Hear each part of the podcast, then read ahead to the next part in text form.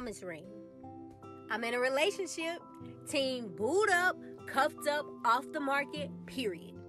Okay, so, and maybe with myself, but still, this is big for me because I've never dated myself.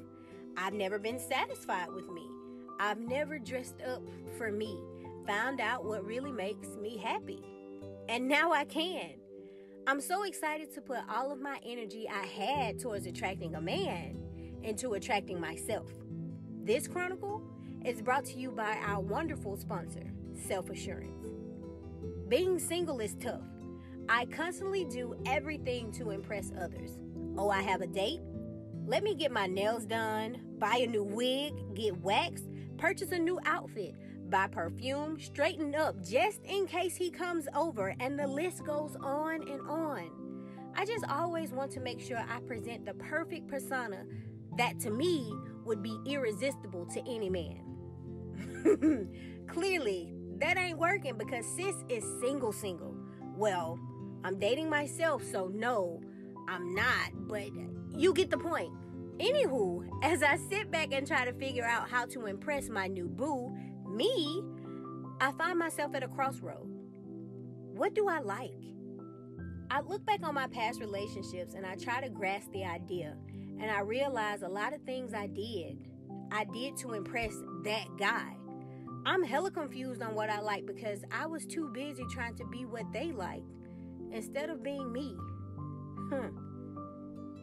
Maybe that's why none of those relationships worked. Hmm. Well, oh well. I'm determined to make this one work. So I said, Self, myself said, Hmm, what do you like? What are you looking for from me to make you happy?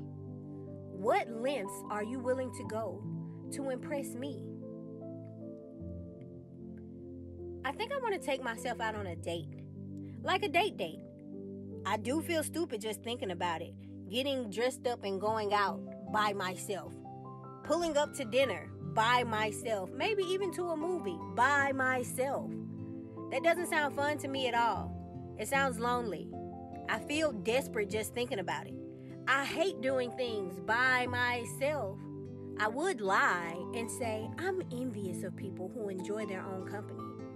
But I'm not. There's nothing enjoyable about being alone. Nothing. So, why am I even thinking about doing something so absurd as taking myself on a date? Because I need to know that when I go out, it's not to impress others, it's to enjoy whatever venue I am in. I want to look nice because that's the standard in which I hold myself to. Not because there may be a fine brother waiting on me at the bar just praying to God that I'm single so he can marry me, but because I'm in a relationship with myself and me and bae, our relationship goals. so when I do step out, believe I look good for me.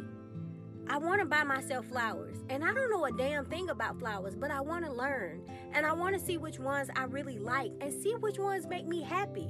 And make sure on every special occasion, celebration, or bad day, I get myself those flowers because I like them. I want to figure out my favorite drink that's not Hennessy and order that each visit to my favorite bar with my favorite bartender at that one spot on one of these nights throughout the week. I want to find a restaurant that has the best whatever and suggest that to everyone who asks. I want to keep my house clean.